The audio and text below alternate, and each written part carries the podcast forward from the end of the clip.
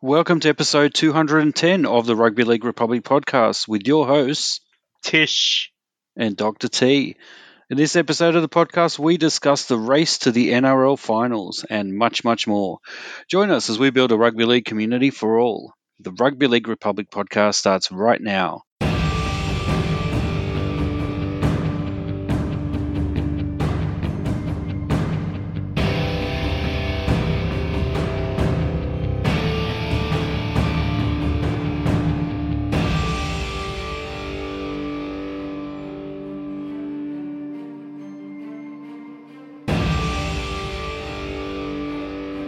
Welcome to episode 210 of the Rugby League Republic podcast, where we aim to bring you the everyday fan's perspective on the greatest game of all, rugby league. This is Rugby League for the people. I'm your co host, Dr. T. Joining me is Tish. Tish, how are you doing this week? Week XVII of lockdown. I don't know. I've lost count. Lost I'm count. going yeah. into new Roman numerals. I've lost Mm. count of the number of weeks of lockdown. yeah, well, uh, Dr. T, it's like I'm trying to work it out. What is longer, the NRL season or the New South Wales lockdown? Um, So- or or Phil Gould's rants before uh, a state of origin match. yeah, it's, Phil it's Gould hard to tell. Yeah, no, Yeah, no. is, I, I love those rants. I love those rants. Um, look, yeah, it's a it's a difficult one to tell. Uh, it feels like it's been going forever, and uh, it has not. It's been. Oh, what is it? Is it five weeks now? I think it's it's at least five weeks Yeah. that we've been yeah. doing this, and and definitely at least four weeks more. So Mm. lot to look forward to if you're in Yeah. Sydney.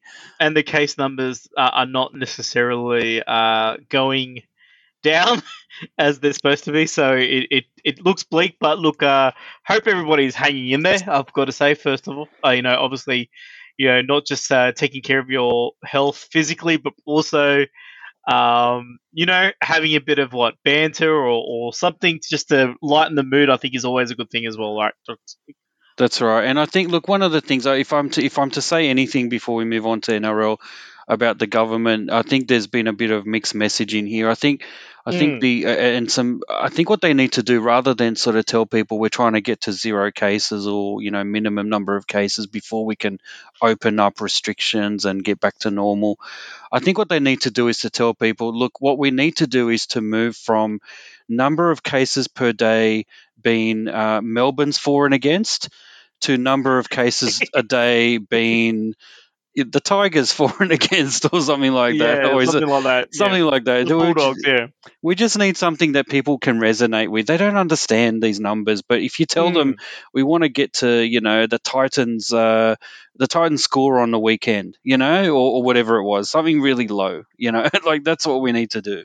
Uh, I think people will resonate. But anyway, um, look, that's just us trying to be uh, lighthearted as you can be. It's been it's very very tough out there uh, in in Sydney. Uh, Mm. as a lot of people will, will be aware uh, across the world, we we went through this last year, but this is a the Delta variant, and so the Delta variant, um, you know, it's got a it's got an ominous kind of Chuck Norris kind of Yeah. what was that Delta Force? I'm not sure, but I'm, yeah, Del- I'm hoping Delta Force and and Loki combined, right? Yeah, the variants. It's, it's Chuck uh, Norris and uh, yeah, and it's, Loki. it's so- Chuck Chuck Loki. That's what it is. Chuck Loki, yeah, yeah. yeah. Look, and uh, yeah. So look, we obviously have a, a bit of a COVID theme uh, running through Mm. today as well. Uh, a little bit. There's a discussion coming up soon, but shall we just launch into the six tackles? Yeah, let's do it. All right, here we go with tackle number one, the news update.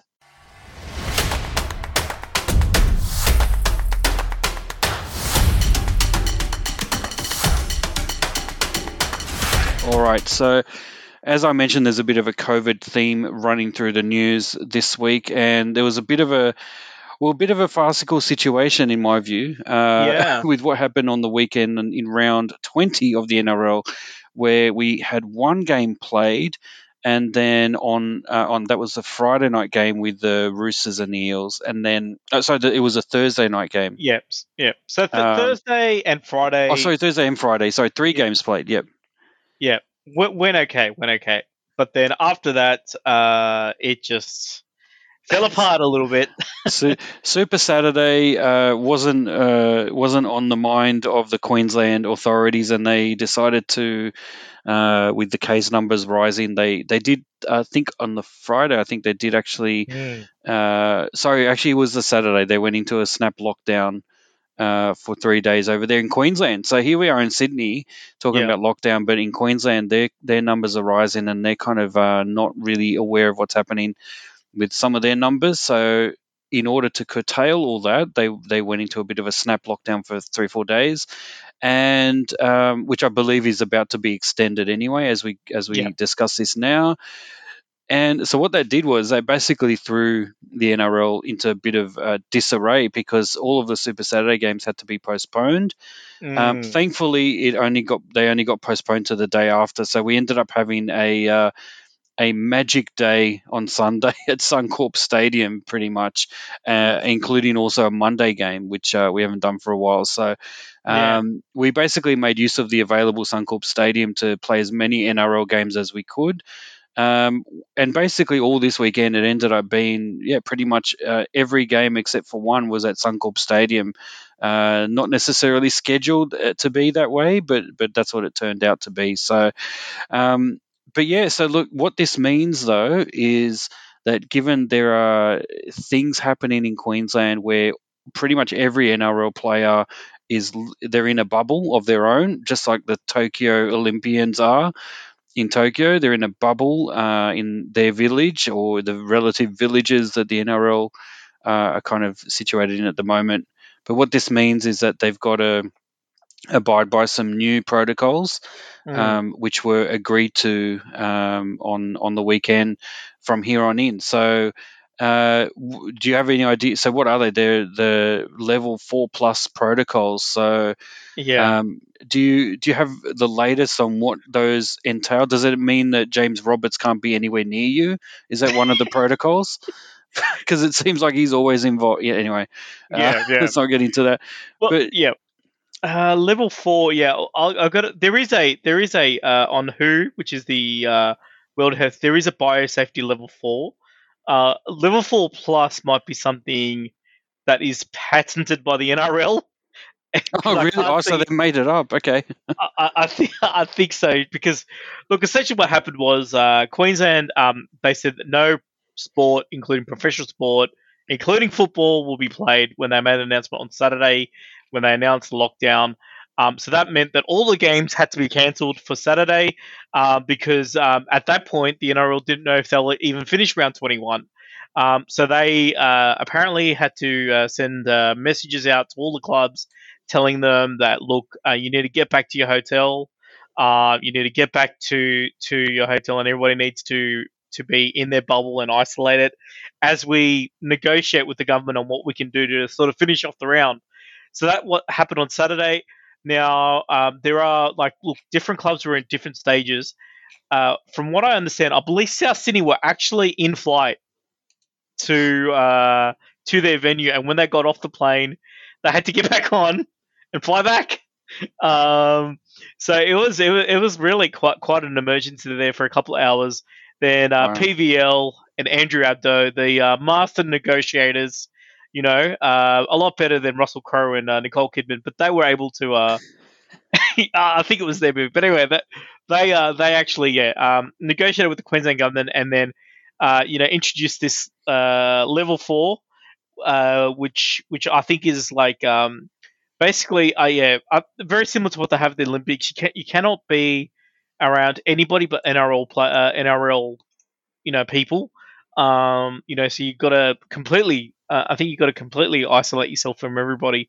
And um, if they abide by this level four plus, then you know the NRL can continue. So they were granted um, the ability to play the remainder games at Suncorp Stadium uh, in front of nobody, uh, Yep. which is what happened on um, Sunday. And I think it was three games on Sunday and, and, and three and two games on Monday. So they got through it. So the round is not lost. So that was a great thing. And um, I suppose they do have some new rules, but yeah, what a what an absolute uh, nightmare! What a, what a situation to to to sort of uh, get themselves in. But you know, I've got to say, well done to the administrators of the NRL to be able to at least finish off the round. Um, and now just just I think the from the fact that you know a lot of people feel that they were blindsided by the Queensland government.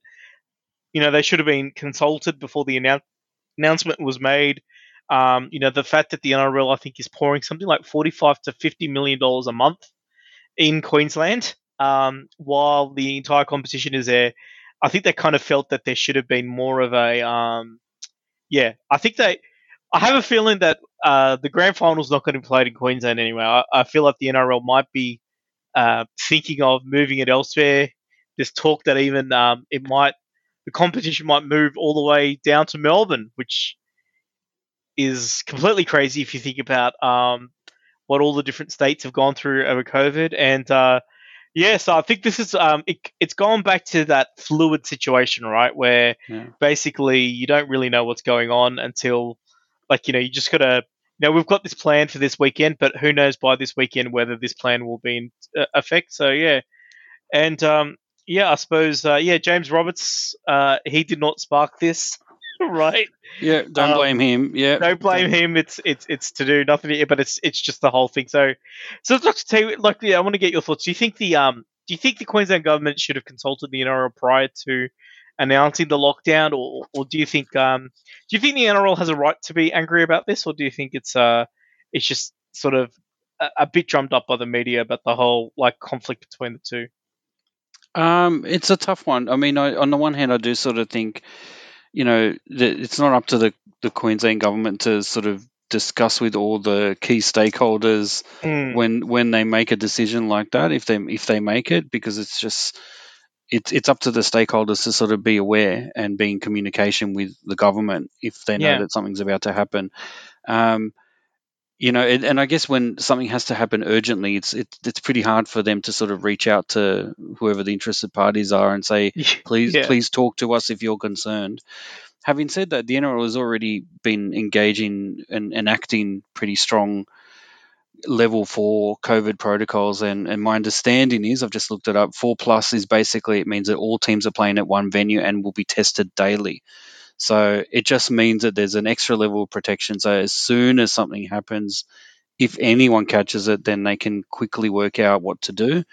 Mm, Um, and and I think that's I guess that's the most uh, you know, uh, and that's in addition to all the other biosecurity protocols that they they enact. So um, yeah. yeah. so I think they look. The obviously a decision was made, but then an exemption was granted. So I, I guess that's the situation. It's you wait for the government to work out what they're doing, let them do it, and then if you want to complain about it, hopefully they'll they'll get to uh, they'll provide you with an exemption to the general rule as long as you abide by you know strict Mm. protocols. And I guess in this case it's a case by case situation. Like it's not like as if there's another billion dollar sport that's on at the moment in in Australia that that's it's pretty pretty much the NRL and the AFL Mm, uh, and that's it. And there's no there's no one else really that comes close to the kind of the level of reach and uh, etc. So I think. Um, yeah, I think they, they kind of did the right thing. Uh, I think Queens, Queensland had to do what they had to do, the government, and uh, and I think the NRL. It's up to them really to sort of be on top of that and um, abide by the the rules, abide by the exemptions. I don't think they're unfair exemptions. I think it kind of, you know, they're trying to do whatever they can to uh, stick to the principles around, you know, making it a, a bubble for the players and and and whoever they get in contact with, so that um, you know, and also playing them all at one venue minimizes the risk because it means that they don't have you don't have teams traveling all over the place. You can control where they go. You can just you know chauffeur them in and out of, of of the dressing room as required. They're all in one bubble anyway, so you know you can work out at any given time if if a Tigers player gets COVID, and Mm. that you can work out at what time they would have uh, interacted with who else, and then sort of isolate those people, get them tested, etc. So, you know, the, you get more control over things with the protocols that they've got, and I think, um, yeah, the NRL is. I saw and uh, yeah, basically Peter V'landys has thanked the Queensland government for allowing them to to continue with those strict protocols. So, and look, when you when it comes down to it, look, apart from that situation we spoke about last week with the no fresh air allowed for people in in quarantine, or in, in not even in quarantine, but in those uh, hotel balcony areas, which is a bit ridiculous. But that's that's our opinion. Uh, but you know, apart from that, the what the NRL is doing is is really just uh, you know a lot of it's common sense. A lot of it is about minimizing the risk of uh, these people interacting with other members of the public.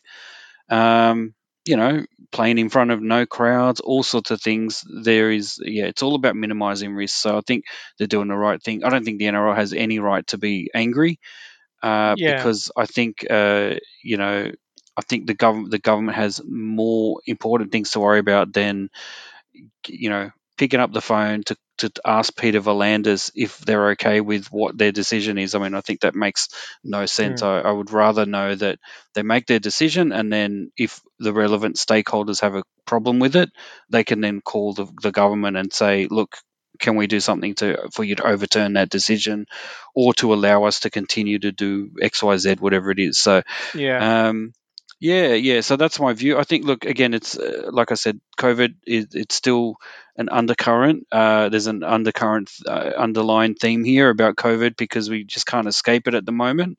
Um, and once again, you know, before we, I know we joke about it, etc., but it is a, uh, it's a deadly disease, and it's obviously we, we Yeah. want to make sure that people are safe. So, if hopefully everyone who's listening out there stays safe as well, um, uh, as Yeah. we're talking about this. And um, but yeah, um, last thoughts about this, uh, Tish. Over to you.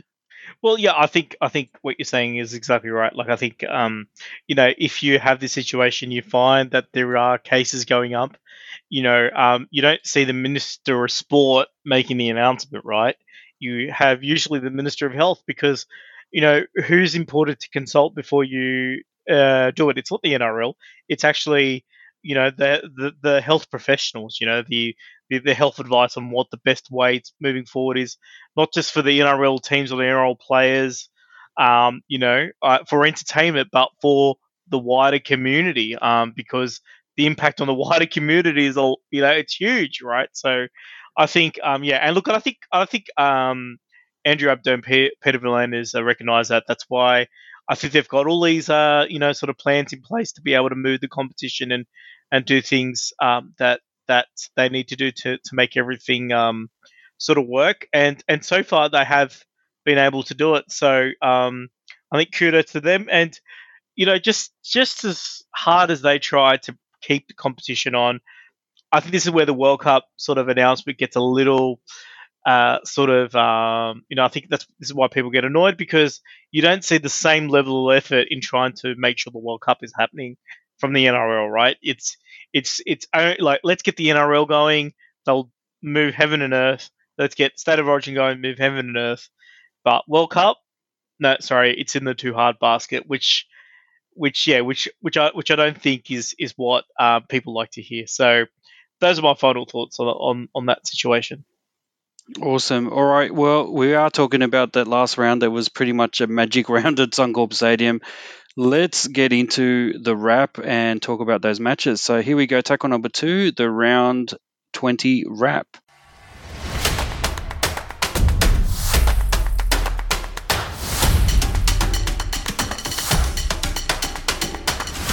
Right. As I mentioned, uh, there were a few games pre lockdown that were played. Uh, the Roosters, uh, 28 0 against the Parramatta Eels, and I have, I'll have something to say about that in a minute as well. Uh, the Tigers, unfortunately, going down to the Warriors 18 to 16. The Broncos defeating the Cowboys 37 to 18. Newcastle 34 over the Raiders 24. Wow. Uh, Melbourne 37 to 10, uh, doing it easily against the uh, under strength Penrith Panthers. Uh, the Rabbitohs 50 to 14 against traditional rivals the Dragons. The Titans 34 to 6 against the bottom of the table Bulldogs, and Manly 40, Cronulla Sharks 22.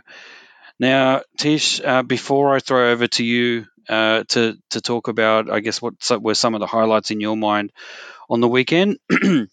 there was something I just need to mention. There was something that came out in the media which is very, very interesting. Uh, there was a some audio picked up of Clint Gutherson uh, saying some very well, pretty much um, well, swearing at one of his colleagues, one of these Eels teammates, uh, who uh, who kind of mucked up a bit of a defensive effort there, uh, and that kind of went spread a bit over the media, uh, over the internet, over social media, I mean. And uh, very interesting because a lot of people picked up on that and said, well, this is not a good sign when you've got the captain basically uh, ripping into one of his colleagues.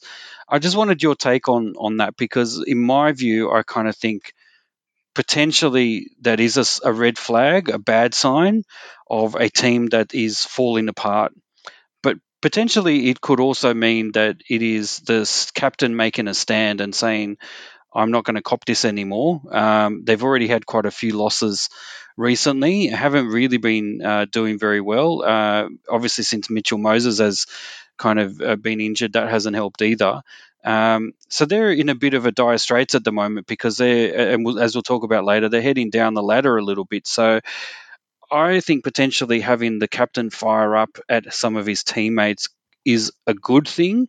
Um, obviously, mid game, it's not a good thing because they lost 28 0, didn't even score a point. But I think it could actually be the spark that they need to get um, get the fire in the belly again, and and really uh, you know get back into it and and uh, I don't know. What are your thoughts? Do you think that when the captain acts like that, that he's lost them, he's lost his, uh, he's lost his teammates, or do you think it's just uh, that we should expect, you know, someone to light the light the spark, and who better than a captain and someone like Clint Gutherson? What are your views on that? Yeah, well, look, I think, um, yeah, look, I feel like uh, this was captured, and then so therefore people are talking about it, but but I have a feeling that it just doesn't happen at Parramatta. I think it happens everywhere. Um, you know, I did see Jahrome Hughes kick the ball out on the floor and then be very angry and upset at himself. So, um, you know, so I, I have, yeah, so I think, so that's okay. Now, what about teammates, right? So, look, it is difficult, but look, Clint Gutherson, um, what I noticed when he had State of Origin, uh, when he played State of Origin and New South Wales behind, is that he was one of the most vocal. You could see how vocal he was trying to rev up the team, and because he plays fullback, you know he has to do a lot of talking in the field uh, on the um, on the field, right? So now, if you're the fullback and you're seeing where the gaps are and seeing where the attack is exposing you, um, and you're telling players to move a certain direction but they don't do that. Um, you know, how do you not get frustrated? right? Like, yeah, like you know, particularly when you're captain and you know you feel the pressure and you know you know what your team is capable of, um, but you just see people making bad decisions. You know, it's it's one of the most frustrating things in the world, right? Um, and I think every parent could agree with that. You know, every uh, you know, like you know, when you see somebody doing something and and you know that they're better than that, but then they still do it and no matter how many times you're trying to explain to them and instruct them, and it's in the end it's affecting your result. I think I think getting upset is going to be natural and it's going to be normal. And um, you know, if if he holds it in, it probably will be a lot uh, worse uh, when it explodes. So I, I, think it's okay. Like uh, I, I, do think it's okay. And then look, I, th- I think together collectively, Parramatta needed to probably talk about it a little bit, right? Um, a similar sort of thing happened last year, right? This is a similar sort of pattern. Um, they were criticised for for I think by Peter Sterling last week of being like too predictable in attack and they need to be a bit more flamboyant. And then they came out and uh, you know they were very flamboyant, which didn't really hurt. The, you know, which kind of so finding that middle ground is is a bit difficult. Um, obviously Moses isn't there as well, one of their their key players. So Look, I think although Parramatta, yes, it does look that's like they're spiraling down. I think there's still hope. You know, I, I don't think we should write them off. We've kind of seen this as well. Like, you know, if you have a really good run into the finals, then week one comes around. Um, it's a brand new competition, you know. So, um, you know, maybe this is the time that you could sort of um, take your foot off the pedal a little bit, like just be a bit you know, try try and your- I think I think for teams that are guaranteed to play in the finals, um, I think this period is very difficult to sort of navigate your way through. Uh, probably the strategy that I think works best is not necessarily having a week to week view, but thinking about what are all the different areas we need to improve on so that we it gives us the best chance to go deep into the finals. So, do we need to rest some plays? Do we need to try some new plays? Do we need to um, strengthen our communication in, in defense? Um, do you know what is it that we need to to be able to do?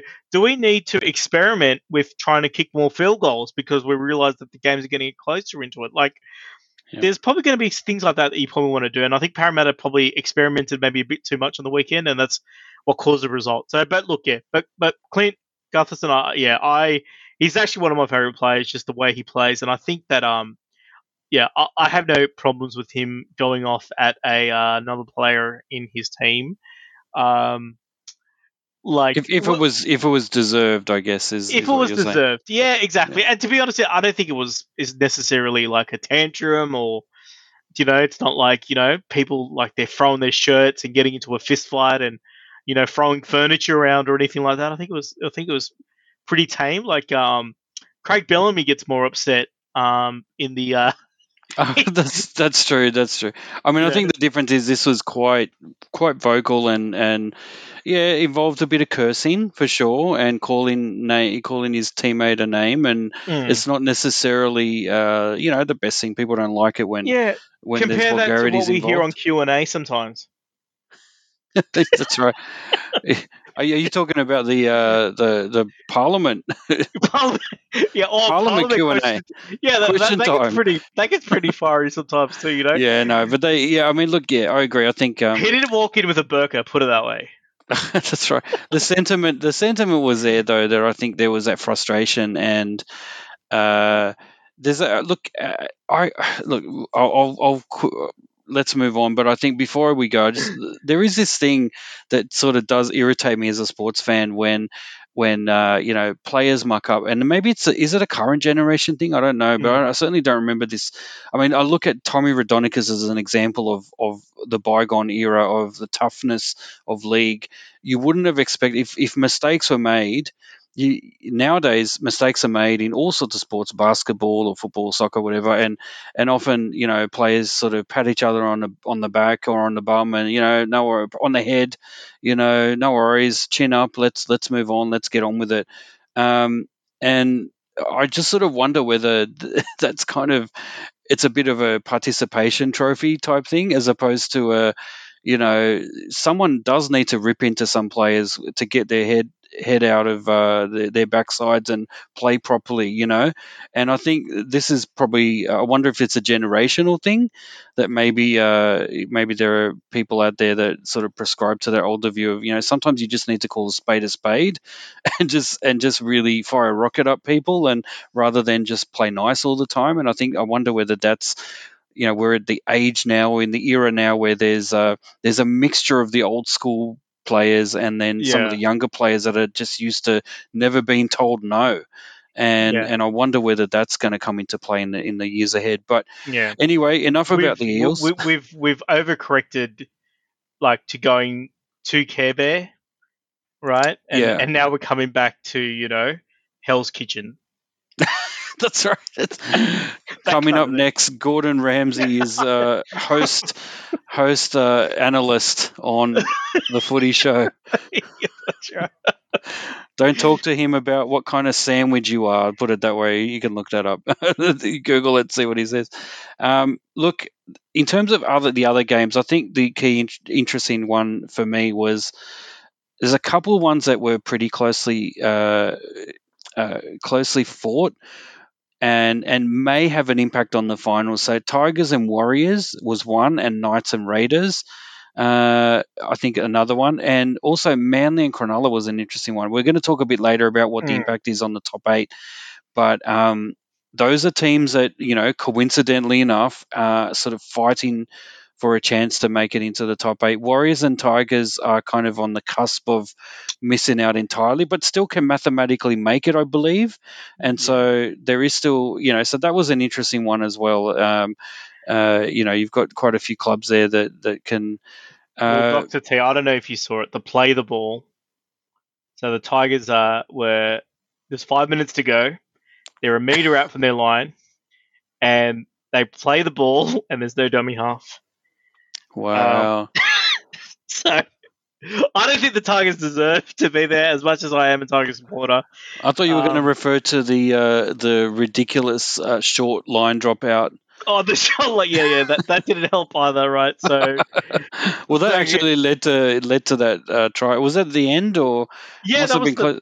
that. That's in the end, that's the match-winning try, right? Yeah, So, yeah, um, uh, ridiculous. so yeah, so look, um, yeah, look, look. I think the the finals are supposed to be for the teams that are like good at winning. Um, and I don't think I don't think you could describe the Tigers and the Warriors like that. Um, but there's probably all the other teams that are in the hunt. You could you could probably say the same thing about all of them as well. So that's it's going to be interesting when we look at the you know who's who's trying to run into the top eight and who some of the contenders are and uh, yeah, which we so- which we will soon. But before we do, do you want to have a a, a say on any other highlights on the on, on the game this weekend? Well, look, the I think the other big one is the Melbourne Storm, Mm. um, absolutely demolishing the Penrith Panthers on Sunday. Um, grand final replay, and I know there's no Nathan Cleary. I know the Panthers have um, their set of injuries as well, um, but uh, you would have expected a much closer scoreline, and you know, um, it's it's interesting how how far uh, you know, I think I think this was I think this round was a bit of a wake up call for Western Sydney. Um, so Parramatta, Penrith, uh, the Tigers, and, and probably the Bulldogs too. It was a wake up call for all of Western Sydney because uh, you know uh, all the COVID hotspots are actually those LGAs, and they Oh, all no. lost this week. they all lost week- this weekend too, right? So Wow. um, yeah, I, think a bit of soul searching for both, both these clubs. I wouldn't ride Penrith out, I, and, and you know what? I, I don't think I could, uh, we could really ride out Parramatta as well. There's still a long way to go, uh, but I think at the moment it's it's probably the adjustment they needed to have, uh, as in like this is not going to be a cakewalk into the park. You know, we're gonna have to.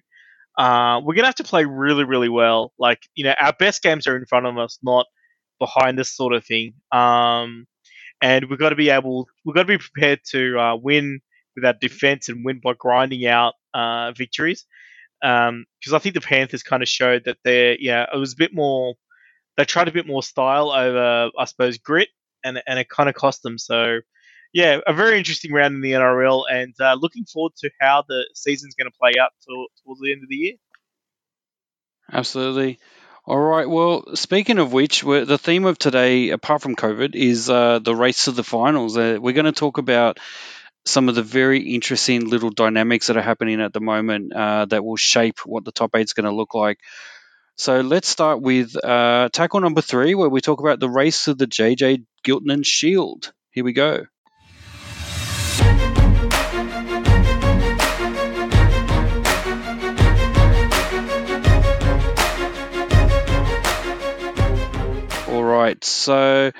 Look, at the moment, we have seen a very clear break in, uh, you know, in. So, what, what, what are we at at the moment? Let's just see in, in the ladder.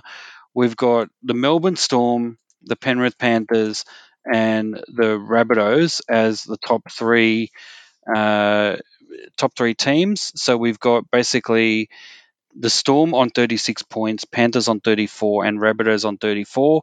The points difference is really, really interesting because we've got basically um, the Storm are at plus 465, which is absolutely astounding. Um, the Panthers are at plus 305, and the Rabbitohs are at plus 231. And a fair way back um, are the Eels on plus 189, uh, but they're on 28 points, so they're six points behind the Rabbitohs, unfortunately. Um, and and so really, and so the Rabbitohs have been a bit of a dark horse, haven't they? Because we we haven't really been speaking about the Rabbitohs until very recently as premiership contenders. They've been thereabouts, but usually we've been talking about Storm Panthers, and to some extent, even until recently, we were talking about the Eels. So the Panthers have come out of no, uh, sorry, the Rabbitohs have come out of nowhere to now feature in the discussion. They are literally one win away, uh, one win and and a little bit away from uh, the the minor premiership, the JJ Giltinan Shield. So yeah. Tish, what are your views? Like there, there is, it's still an open race, I think, between those three teams. You never know. Storm could falter. Um, all it takes is uh, one, one, one or well, they'll need two poor games because even if they lose um, next week and both Panthers and Rabbitohs, uh, you know, claw claw their way back into level pegging, they've still got to overcome a massive difference in the points differential for and against, where the Storm are way ahead there. So I think it will require the Storm to falter twice from now until the end of the season, which is very unlikely. But anyway, that's my view. I think it's the Storms to lose, even though they're only one uh, one game, one win ahead. Um, they've still got uh, the the likelihood that they'll falter twice to get the Panthers or the Rabbitohs o- over the top of them. I think is very low. Tish, what are your views? Who will win the race to the minor premiership? Yeah, well, um, well, at the moment, like, so I did hear this statistic, and um, which is the Melbourne Storm actually ha- hold a record for the biggest points differential ever, right? At 465 at the moment. So, and you don't expect that number to go down. You you probably expect it to go up a little bit the more they they sort of get towards the finals. Mm. Um, now, interesting. The that's of all time. The second highest team ever is actually the Penrith Panthers this year as well. right, at three or six. So that gives you an idea. And um, uh, in uh, look, 2020, it's very hard to because it's only a 20 round competition, right? But um, you know, the minor premiers in in in, uh, in 2019 was uh, it was the Melbourne Storm with four losses. Uh, the uh, the year before that was the Sydney Roosters with eight uh, losses. Um, and then it was also Melbourne Storm in 2017 with four losses. Um, I think it was the Sharks the year before. They might have had they had five losses, right? So, and uh, yeah, and then you know six losses. The Rabbitohs, they've only lost three times and are sitting in third place, right? Um, this far into the competition, any other year they would actually be the minor premiers.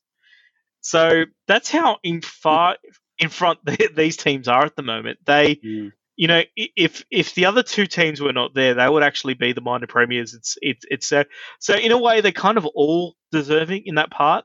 Um, but you've kind of seen the Storm uh, quite handsomely beat the Rabbitohs. I think they beat them by almost fifty this year, and I think, um, but I think the Rabbitohs also beat them, if I'm not wrong, in the first round. I could be wrong, but then yeah, and then the Panthers as well. Um, you know, going down to the Storm just this weekend in a quite heavily loss. So I think I think you're right. I think the Storm is the favourites, um, but I wouldn't I wouldn't say it's a lock yet. I, I think that um, you know, they only need to lose twice, and the other two teams to actually like not lose at all for them to actually uh, be overtaken. And and the Panthers and the Rabbitohs are both very capable of doing that. Um, the Rabbitohs at the moment, I mean, their score lines that they're putting on teams, uh, you know, they scored 50 again this weekend. I think the previous week they, they scored 60. So they're in a real mood. Um, and, you know, you kind of think that they, uh, you know, I don't think they have too many hard games coming up. So, yeah, look, all three are alive. I, I'd, I'd give it to the Storm because I, I don't know who can beat the Storm. Um, but, uh, you know, but, but that's probably where that's at.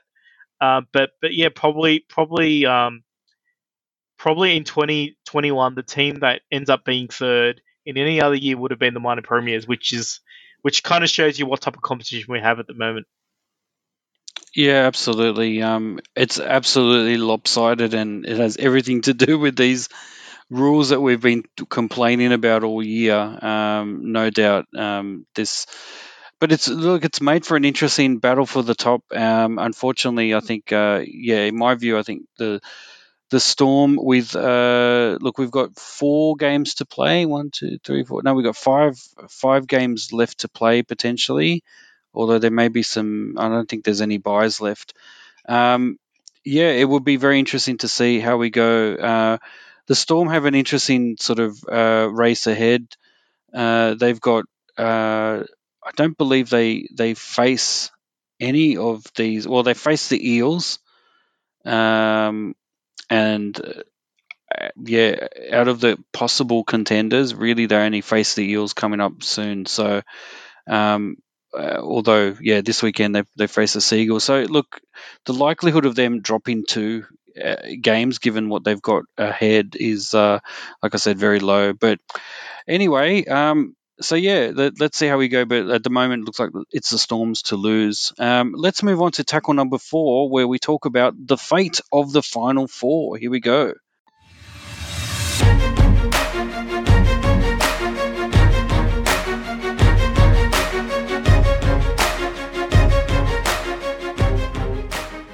Right, Tish. So the other sort of race that, that happens at this time of year is the race to get that second well, to get a week off. No, no, sorry, not to get a week off. To get let, me, say that again. To get a second chance, and you only get a second chance in this uh, finals setup when you make it to the top four.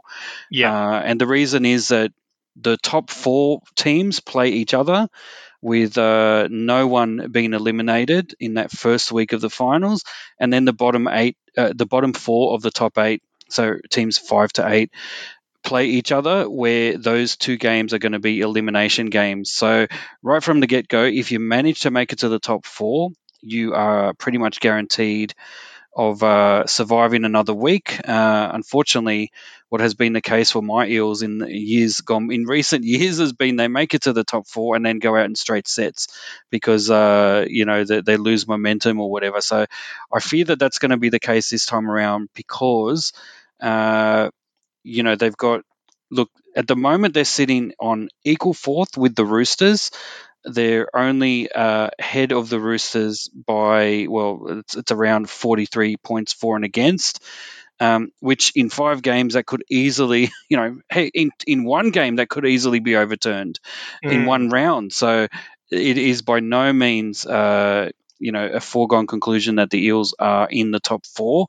Uh, they will be battling to uh, to to head off the Roosters and also the Sea Eagles, who are admittedly, although they're four points behind them on 24 points, they're the only other real contender for that fourth spot. And the Sea Eagles have had some very, very good uh, games recently, very good momentum, and they're playing very well. So they are probably the only other contenders I would say for that fourth spot. We are we do need to mention, obviously, yeah, there's still the chance that the Rabbitohs and the Panthers could drop some games uh, here and there. But let's not forget, Panthers and Rabbitohs are three games ahead of uh, the Eels and the Roosters. And I think, given there's five games left, it's very unlikely, I think, that we're going to see um, those two teams drop that many games and, uh, you know, and the Eels and the Roosters gain that many games over them. So it really boils down to, in my view, Eels, Roosters, and Seagulls. So, Tish, who are your thoughts? What are your thoughts about who are the real contenders for that fourth spot? Well, um, you know, you brought up Parramatta. They do have the Rabbitohs this week, um, who are obviously we just talked about third. Mm. Then they play the Sea Eagles. So the Sea Eagles, and uh, I think that game is going to determine a lot about which team will actually hit the top four because obviously the Seagulls can win that game, that would uh, really put them in a strong position. And then, as you said, they then play. Uh, who they play after that? I'm pretty sure they play Melbourne. Right? Uh, no, they got the Cowboys, so that's not too bad. Um, yeah, you know, no disrespect to the Cowboys, but yeah. But then they do have the Storm. they do have the Storm later on as well. So that those are three tough games uh, in the next five rounds, right? So, um, so that's going to be. I think, it, yeah. So and they've also got the Panthers as well, actually. So mm. um, they've only got one. They've only got one uh, sort of game for a team that's sort of outside the top, uh, you know, uh, the top contenders at the moment. Um, yeah. Unfortunately, um, whereas you know the you know a team like the Sea Eagles who are sort of down. Um, you know, obviously they play Parramatta, but they I think they also play the Raiders. They play the Storm as well, so that could also be uh, that could also be yeah, so that, they might just not have enough uh, as well to get there. Oh, they do get to play the Bulldogs though as well. So um, and they, yeah, they get to play the Bulldogs and the Cowboys. So they probably have two locks in there, but they are two games behind. So yeah, so given that, I think yeah, but then um, yeah. So I suppose I suppose the, the the team that's probably likely to get in there then is probably the Roosters. I'd say. Um, you know, because the Roosters are on equal points, right? So I think it's too far for Manly to get in. I think the Eels are a bit of a problem. Uh, who do the Roosters play for the remainder of the season? So I've got that in front of me. So they basically play the Panthers this week. They then have the uh, the Broncos. okay, So Panthers followed by Broncos, followed they already by played the. They already played the. Oh, they have the Panthers this week. No, not yeah. Panth- yeah, Panthers, Broncos, then Dragons, Ah, okay. Which is very interesting. And then they have the Rabbitohs, and then they have the Raiders as the final game. So they look the way that's set up. That's basically tough game, easy game, tough game, easy game, tough. You know, like that. Yeah, It's that kind of thing for the next five weeks. So I, I just that's not a lock for them either. Actually, if you think about it. Um, No, so I think you're right. I think the Roosters probably had the advantage in terms of what's ahead of them uh, to to make that fourth spot. Um, uh, certainly, that's a, if if I were a betting man, I'd be putting my money on the Roosters, even though I'm an Eels fan through and through. I think they have it a lot tougher than the other teams. I don't know if the Seagulls can make up that two game deficit, mm. uh, but it remains to be seen. I think, um, yeah, this is rem- probably the most interesting battle at the moment. Who could get into that final? I think. I think. I think the Rabbitohs are there. Like I, I, I don't see them. Uh, you know, at worst they might finish fourth, but I, I don't see them falling outside of it. Uh, but I think, yeah, if you think about the Eels have got a pretty tough run in, so does the Roosters, and probably the Seagulls too. They all have a pretty tou- tough run in, and I think they all sort of play each other or, or kind of play each other, sort of thing. So, uh, yeah. Well, the I think- Roosters don't actually play uh, the Seagulls or the Eels Okay. okay. again for the But remainder of play- the year. They do play other top teams there, right? So Yeah, well, they will play. They, they will only play the Rabbitohs and the Panthers above them, and the rest are teams below them, and okay, fairly easy teams as well. So they've got, you know, they'll have Broncos, Dragons, and Raiders. So these are teams that, you know, if you're talking about, and we're going to talk about them next, top eight contenders. These are teams that are within contention, but Mm. um, have struggled a little bit. So so there you yeah. go.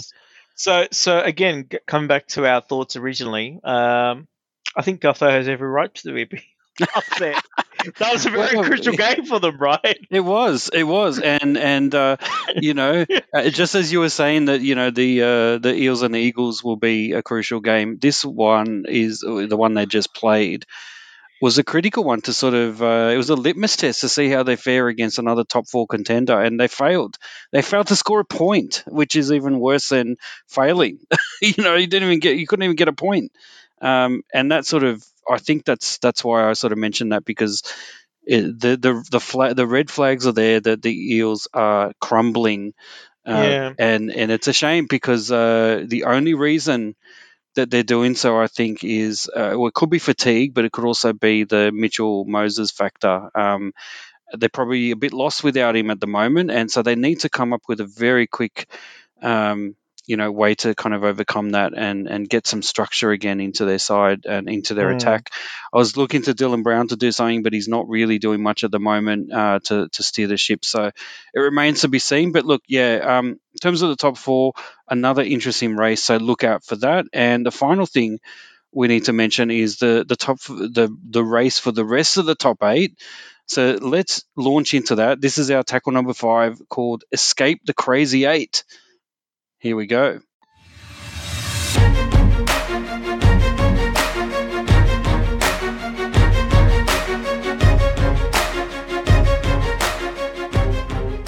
All right, so as I mentioned, we've gone through the race for the minor premiership, the race for the top four, and now we're on to talking about the rest of the top eight. Um, now, obviously, in contention for spots four to eight, uh, as we said, Eels, Roosters, Sea Eagles, and in addition to that, uh, so assuming that that uh, those three teams, and I think it's safe to say that those three teams will definitely make the top eight.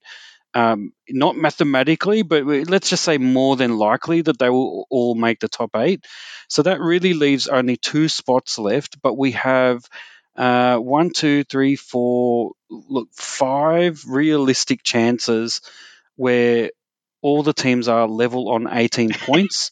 Yeah. They are a clear three wins away from the next best team, the Seagulls, at number six on 24 points. So let's go into the, the teams themselves and see where we go. So, look, not surprisingly, given the lopsided scores, what we're seeing from every single team that I'm about to read out that's equal seventh is a negative for and against points differential, which is Yep. absolutely ridiculous. So those teams are at the moment the Titans, the Sharks, the Raiders, the Dragons, the Knights. Uh, oh, I think that's it. Uh, did I miss one? No, that's right. So there's only five. There's five teams. So apologies. Uh, so those five teams are on 18 points. Below them, uh, mathematically still a chance. Uh, the Warriors, the Tigers, and the Cowboys on 14 points. So that's still two points behind, and I think that's eminently doable in with five games left. So it is it is on, in my view. These eight teams, any one of them could make the top eight, but we we obviously are looking for the two spots remaining. And look, it's going to be impossible for us to go through a you know what what teams are they up against next? Who's got the easy draw? Who's got the hard draw? Yeah. because I think it's fair to say that this year has seen, apart from you know the situation where teams, uh, these teams are either going to be facing Melbourne Storm or not. It, it's pretty much a flip of the coin, or, or maybe even the the Rabbitohs at the moment who are in, in white hot form. Um, it's pretty much a flip of the coin. It's also very difficult to talk about the different permutations uh, with the the five games left. I think as we get closer to maybe one or two games remaining in the season, we'll definitely get closer to looking at what the uh, you know the games are and and what's likely to happen. But at this stage, to me, it's all about how likely are we going to see teams uh, get some momentum from now until the end of the season? Do they have any kind of injury worries? Do they have any players coming back from injury? Uh, all those kinds of things, and and just generally, who is in better shape than than other teams uh, heading into this final five? And look, in my view, you know, at the moment we've got seven and eight is Titans and Sharks, and it's possible that it's going to remain that way. Uh, but I don't think you can discount the Raiders, and I don't think you can discount the Knights. I think the Dragons are going to struggle. I think they've been sliding for some time, and they're going to keep going down Mm. on the ladder. So I don't think the Dragons will pose a threat to those. Um, and of the remaining teams, 12, 13, and 14, uh, I think, look, despite, you know, I did sort of say that the, the loss of Roger Tuivasa-Sheck would actually potentially inspire the Warriors. Now, admittedly, they eh, they were inspired by some uh, ridiculous plays by the Tigers in the last few minutes. Yeah. But look, a win's a win, and an ugly win is still a win. So the Warriors won that one, and they put themselves with the chance to to aim for that top eight. I think they've got a lot to play for, and potentially they're going to throw everything at this. So, motivation wise, I can't see uh, anyone sort of uh, beating the Warriors for motivation. They want to get uh, potentially just push as hard as they can to get to the end and, and show that they've overcome some major, major obstacles this year. Uh, and once they get into the top eight, it is about pride and seeing how how deep they can go into the finals. So, look, in my view, um, you know, your Tigers look have pretty much got a chance as well, even though I'm not going to write them off completely. But from what I'm seeing, I think the Warriors have a bit of momentum. Raiders and Knights can surprise anyone, and Titans and Sharks as well. So it's quite a few teams there that could make uh, make it into that top two. Um, what are your thoughts, Tish, before we try and give our predictions for uh, who are the, those uh, two teams going to be that round out the eight? Yeah. Well, look, I think what we have established is that teams seven and eight are going to go into the final series with a negative um, win win loss ratio. Like um, at the moment, like you know, they've won eight games, but they've uh, dropped eleven, right? Um, you know, and there's a few teams that are in that sort of category. Um, yeah, and as you uh, the negative uh, for and against as well. Um, and they're kind of like falling in order as well. Like if you notice that too, right? Like you know, um, apart from probably the Warriors with minus one twenty nine, you know, if they got a couple of wins, they would leap from the Knights. Well, that's about it, right? So that's kind of like the only one that's kind of not in order as well. Like so, it's kind of kind of interesting how all that plays out. So what I think is that um to be honest, like if the Titans played the Cowboys, I, I really couldn't. Uh, it'd be a flip of the coin to figure out who's going to win. Um, similarly, if the Sharks had played the Knights, or the Dragons play the Raiders, or the Tigers played, you know, the the Titans or something like this, all of these teams when they play against each other, usually it's a good contest. It's a really close contest. It's quite entertaining because you know their attacks might be great, but the defenses are terrible. The defenses are great, and their attacks are, you know, they, have all got like their pluses and minuses, right? Um, so it is going to be tricky. So look, what I think if I if I go through these uh, individually, I think the Titans. Um, you know, a lot of people thought with all the new signings they'll make it to the top eight. You see that, but then you realize they don't really like to tackle; they like to attack, which is uh, which is you know which has been their downfall. The Sharks have this knack of sneaking into the top eight all the time. Um, you know, even when they've not been uh, favoured, like you know, John Morris was able to get him to the top eight in the last couple of years when they've had you know, uh, you know, a really aging roster, and and as it turns out, nobody really liked him anyway. and now they've got Ben Hannant, right, who who like, uh, you know, who's just a caretaker caretaker coach. That's they're kind of like that type of team, right? It's kind of crazy. Yeah. The Raiders were this team at the start of the year. We everybody thought the Raiders will be a lock for the top uh, top six at least anyway, and potentially you know minor premiers, potentially even in, in you know top four spot. So I and they're kind of coming good at the moment, right? So I don't think you can really rule them out as well. I think the Dragons are gone. They've actually, uh, it's been, uh, I think Ben Hunt's actually out for the year, and he's kind of their main player. Uh, the Knights got some, you know, players coming back, so they've still got a chance. And yeah, the Warriors. Look, I think the Warriors, Tigers, and Cowboys. I think there's too much for them to do. Um, look, um, as the Tigers supporter, I, you know, I'm thinking, okay, we've got to play the Bulldogs twice still, and we've got to play the Cowboys once at least. That's three games. Um, but but really, um, yeah, I don't think that's going to be enough. Uh, you know, they're going to have to beat the Sharks. They're going to have to beat the Panthers, which are going to be very hard games for them to win. So um, unless unless the Cowboys, the Tigers, and the Warriors win five out of their remaining five games, and the fact that they've only won six for the entire season, I think it rules them out. So I think, yeah. So I'm gonna I'm gonna safe to say that it's to be Knights, Dragons, Raiders, Sharks, and Titans. I'd say it's them. Um, and who's to win, I'm not too sure. Uh, do you have a dice there, Doctor T? Maybe we could. Uh... oh, look, it, is it possible to have an eight-sided dice? I don't think so. Uh, yeah, yeah, yeah. But look, yeah, look, uh, yeah. So, so you're settling on who to make it in the final two, Titans and Sharks? Yeah, look, without even seeing who's playing who and who's playing what, I, I think the Sharks have a knack of getting into the top eight somehow. So I'm going to say them. Yeah. And I'm going to say that the Raiders uh, the Raiders do have a, a team that's been playing finals footy over the last few years, um, and I think they've got I think they've got the personnel to get there. Yeah. Um, and what's interesting is that if they do make it, um, then they actually have a roster they could do something in the finals too. Um, so I'm gonna say I'm gonna I'm gonna say it's gonna be the Sharks and the Raiders. I think they're the two that I can see. What about yourself, Doctor T? Yeah, well, I'm just having a quick look now because I I kind of thought one of the teams that is a dark horse uh, doesn't seem to be playing any of the top eight teams are the Knights.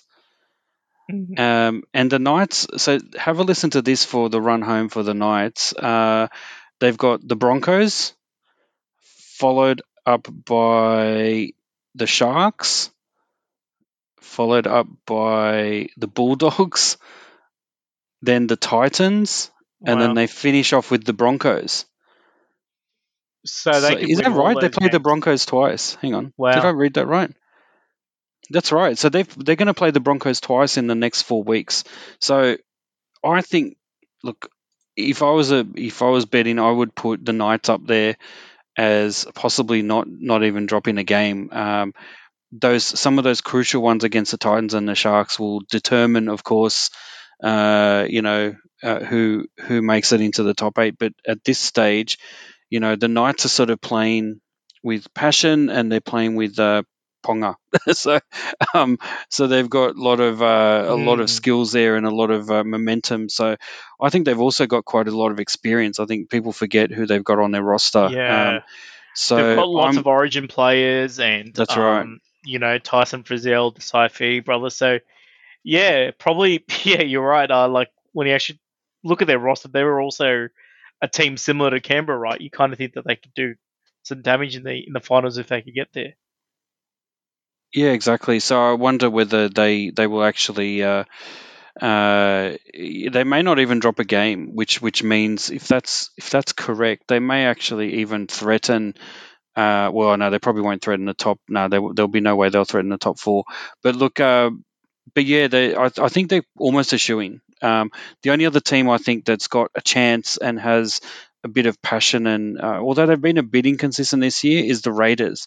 I think they've got the potential to beat almost anyone, and I think they will be the most dangerous if they if they get into the finals on, a, on in a winning way with winning momentum.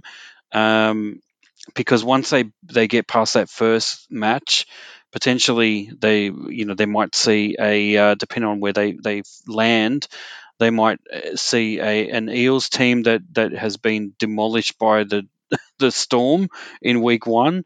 Uh, and could possibly go straight sets out, or equally a Roosters team that get, gets demolished in game one um, by the Storm. So whoever ends up fourth will probably, in my view, um, get smashed by the Melbourne Storm. And if that's the case, then uh, someone in the bottom half of that top eight needs to pounce and take advantage of uh, of that demoralized team. And it could be the Raiders, it could be the Knights. So I'm tipping the Raiders and the Knights to get in there. So anyway, that's my prediction. Yeah. We'll revisit it later and see how we go. Well, well, Um, well, that's interesting. Let's just say either of those teams go in, and then they will play the fifth team, which at the moment is the Roosters. Could be Parramatta, but let's just say it's the Roosters, right?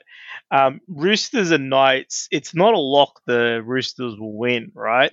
no, Neither right. will it be if it's the Raiders and the Roosters too, right? So, um, yeah. So even though we've we've talked about a very lopsided competition, in the end, I think when everything sort of goes back, I think the final series is still going to be quite exciting this this year.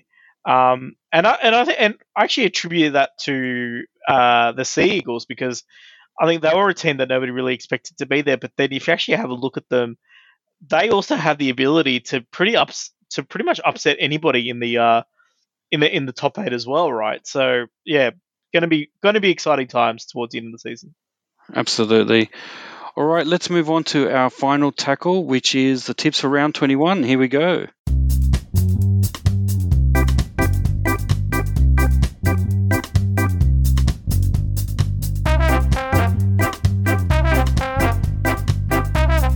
Right, so last week, unfortunately, we did not have very good tipping rounds. Oh um, God, yeah. I got three out of eight. You got four out of eight, which takes me to 98, and you to 92. So you are catching up. And yeah, when I, when I was doing this Doctor T, I was like, thank God for the lockdown because I think prior to the lockdown, I don't think either of us had any right. So, um, so yeah, so the That's lockdown right. kind of helped us a little bit. So yeah, That's right. All right. Well, let's get into it because uh, after all that talk about predictions, we, let's see if we can even predict one game ahead. Who knows? yeah, uh, all right. Newcastle Knights versus Brisbane Broncos. Uh, look, I'm tipping the Knights for this one. yep, the Knights as well. Raiders v Dragons. Raiders for mine. Yep, I'm going to go with you again. Raiders, I think, are there. And I think we'll differ on this one. Eels versus Mm. Rabbitohs. I look. My heart says the Eels. My head says Rabbitohs, but I'm Oh. tipping the Eels. So what? what a what crucial you? game for both. Yeah. Uh, look, I'm going to tip the Rabbitohs. I think um, maybe it, it's interesting because like uh, Parramatta have had tough games, Rabbitohs haven't. So it, it is gettable for for for the Eels, but yeah, uh, a tight one. All right. Uh, Warriors versus Sharks. I'm tipping the Warriors to continue their winning ways. I know I'm going to tip the Sharks in this one. Roosters v Panthers. Uh, I think the Panthers, despite the fact that they're injury uh, affected, I think they will still beat the Roosters. Hmm. Um. Yeah, let's go with. Let's go with the Roosters. Oh wow, there you go. Well, Yeah. let's see. Um, Sea Eagles and Storm. I'm tipping an upset. The Storm will falter this weekend. The Sea Eagles will win this one. This is always a grudge match, right? There was like I That's right. there was like four players set off last year, but I'm going to tip the Storm. I I think the Storm will, will, will win this one. Bulldogs and Tigers. And look, I think the Tigers will win this one to keep their finals hopes alive. Yeah, Madge has got to keep his job. Brooks has got to keep his job. So I think the Tigers for mine. And finally, the Titans and the Cowboys. So, look, I've I've changed my mind on this one because I thought I thought the Titans will go well, but I I think the Cowboys have the opportunity to upset them and uh, potentially throw a bit of a spanner into that top eight discussion we were talking about. So I think the Cowboys will win this one. Yep, as I mentioned to you, Doctor T, I, I have no idea who's going to win this game because it's like um so unpredictable. But I'm going to tip the Titans. Uh, but they're not. Yeah, no, I'll tip the Titans. It's fine. So, so there you go. So, Well, you need to catch up. I've I've done some risky ones there, so there we go. And let's see how good we are this weekend. Uh, but yeah, it's been an interesting year, interesting discussion today. Thanks a lot, Tish. Uh, stay safe, everyone, and uh, enjoy your NRL footy this weekend. Uh, Tish, over to you to wrap this one up. well, thank you, Doctor T, and I'd like to thank everybody for listening. Um, and but look, that's all the time that we have for this episode of the Rugby League Republic. We're your hosts, Tish and Doctor T. Join us next time on the Rugby League Republic. Bye for now.